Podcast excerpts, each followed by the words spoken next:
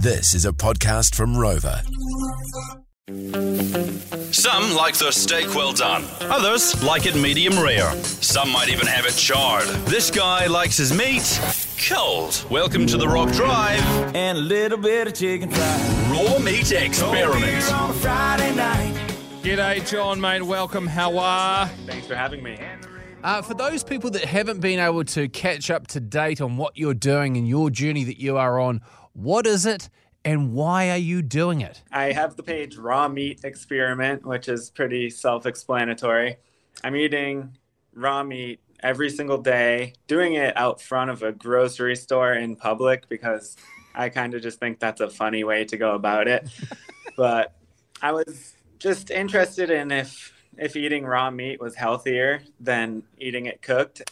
Uh, do you get some weird looks and weird comments while people are walking past and you're just buffing a pack of mince? I think pretty much everybody that walks by me when I'm just facing a huge like ribeye steak, they they they just kind of stare at me, you know. I've only had like one or two people actually come up to me and be like, "What the hell is wrong with you?" Is there something more that pushed you into it? Yeah, so I did like plant-based, tried to do raw vegan for a brief period of time.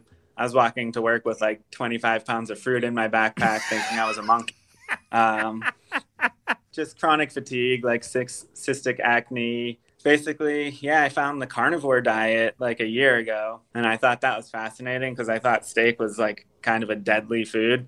And once I went down the raw thing, I was like, why am I cooking anything at all? Let's just let's just see what happens if I try raw meat. So, did any of those things that you had have any of them been changed due to this diet? I'm definitely better, yeah. I was always buying these like weird superfoods, like okay, chia seeds, that's gonna solve my problem, but none of. None, it's just so simple. It was literally because I wasn't eating enough meat or like too much processed foods animal foods have some nutrition in them that um, people are probably required to have through eating them for a million years or so.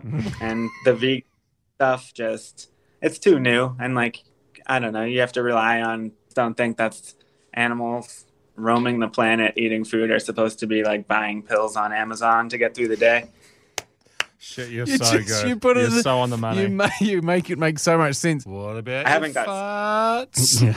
they are basically gone. Like I was having kale shakes, like you could smell me from a mile away, but there's nothing more. And are there any meats that are off the table? I've had raw chicken a few times, but I stay away from it because some a lot of the chickens are just not kept in good conditions, and they're eating things they aren't supposed to be eating. I got grass-fed lamb, and it's actually shipped here from New Zealand, so Hey! thanks y'all for that. Yay! Um, so, how do you break down your day? What does it look like? Are you eating a breakfast, a lunch, and a dinner? Do you snack at all? What, how, how do you break down the food consumption over the day? The experiment was to do like one raw meal a day. My breakfast is the one that I do on video. So that usually consists of like meat, eggs, and milk. And then my second meal, like dinner with my girlfriend, cooked steak and potatoes or chicken and rice usually. What does your girlfriend think of this? Does she go, "Oh, wicked! This now, now he's absolutely lost it. The cheese has slid right off his cracker.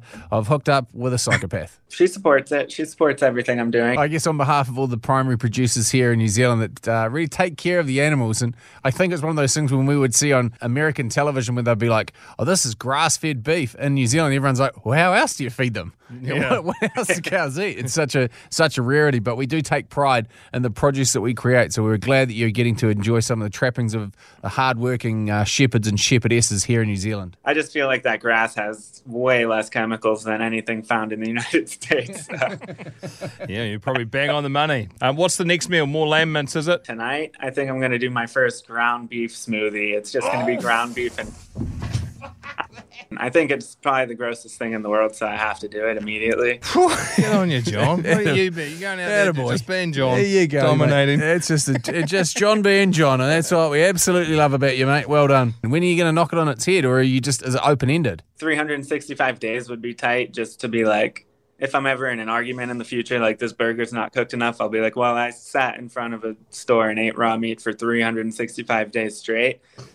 So that would be good to have in my back pocket. I uh, we'll let you get back to it because we know you're in a completely different time zone. This is probably a real pain in the ass for you uh, to be on our show, so we appreciate that.